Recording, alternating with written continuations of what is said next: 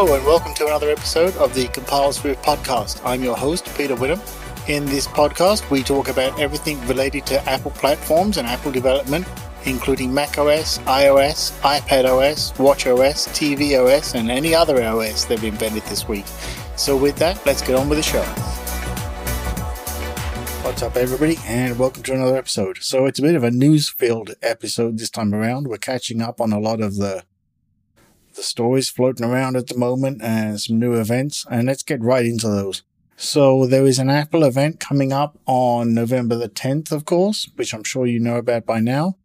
We are hoping and expecting to see some new Macs based on the new Apple, you know, Apple Silicon. This uh, is going to be an exciting time. And it looks like it's also going to be, you know, in line with the macOS Big Sur release, which is certainly a late arrival this year. It's, it's not uh, running late by a timeline. It's, you know, Apple said later in the year, and that's where it is. But we normally expect to see them by now. But I think clearly it's been held up for, you know, this new Apple Silicon that's on its way for the Macs. Now, along with that, you know, I've been using, continuing to use the betas on a daily basis, and now the release candidate. Interestingly, it's not going to be 11. It's looking like it's going to be 11.1 right now or maybe it's 0.01. I don't recall, to be honest. Um, but it's very stable for me. I got to say, I think it's hopefully going to be one of the more stable releases. Uh, I definitely won't be using it immediately on a daily production machine, but I will be upgrading my other machines and keeping tabs on what apps are compatible and, you know, what apps are having some problems. So that's the first item.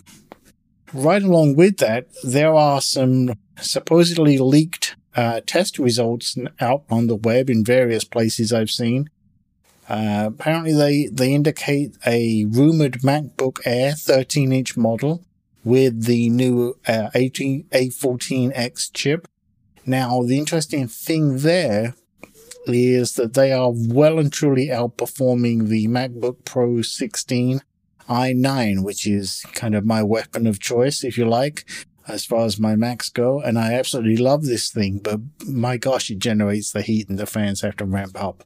So if it's outperforming, like they say, that chip right there, that is an extremely good sign. And if the MacBook Air 13 is going to be one of the machines that will get this chip, that's a really smart move from Apple, I think. Not only is that a very popular machine, it is still my favorite Mac by far. So, you know, I, I will be honest and say that if the chips are performing like they say and we see some vastly improved battery life, I would be very tempted to consider trading in my MacBook Pro 16 for one of these new machines. So we'll see. I'd really like to see a Mac Mini come along with that. I think the Mac Mini would be a smart platform to test that new chip out on as well. So that's the the new Mac Silicon right there. Next up is there are some rumors floating around, and I believe it was 9 to 5 Mac that I saw this rumor, where there could be an, an announcement next week of test flight for the Mac apps. Now, I actually think that if this rumor is true, this is a really smart move.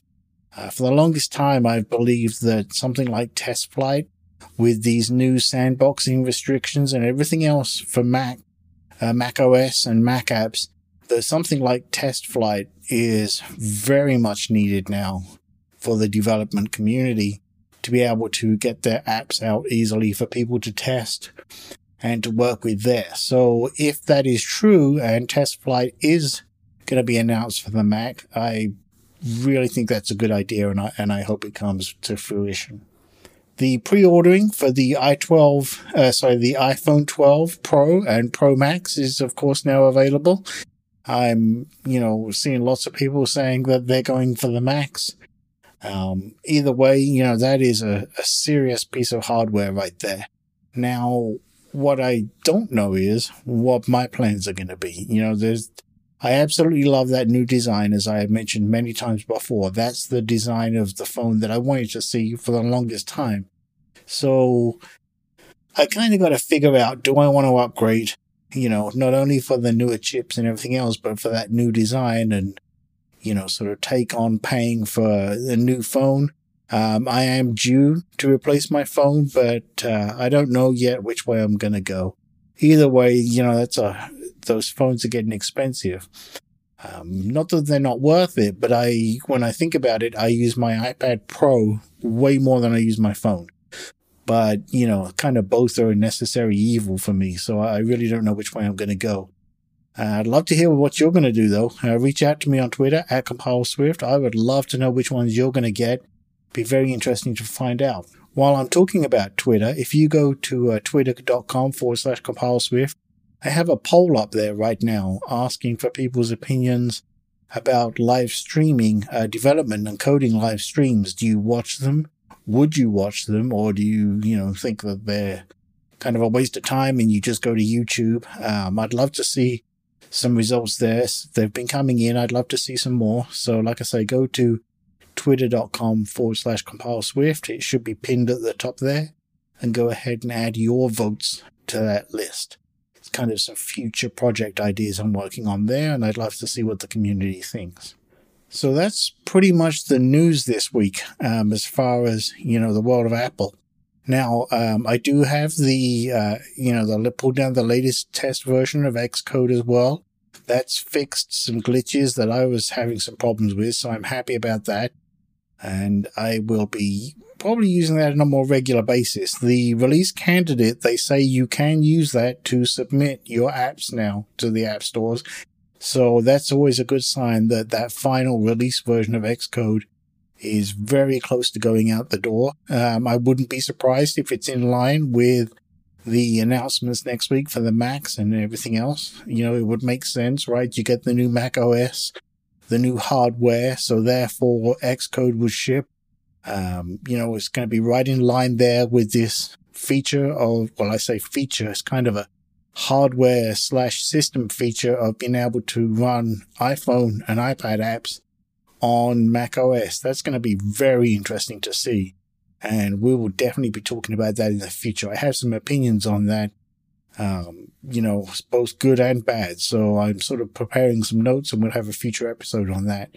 Time for a break. Break time over.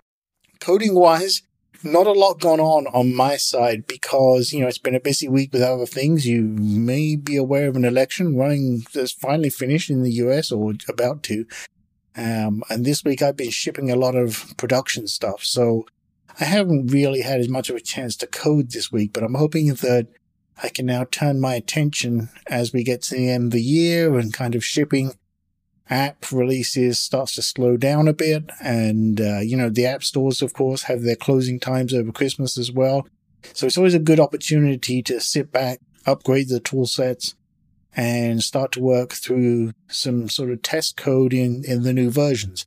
And that's my plan. I, and I have a whole ton of new videos that I'm working on as well. Um, what I'm actually contemplating doing a full course. So if you're interested in that, let me know. Again, reach out on Twitter at CompileSwift, or you can go to compileswift.com forward slash contact. Um, if you're interested, let me know. And with that, take care of yourselves, and I will speak to you next time.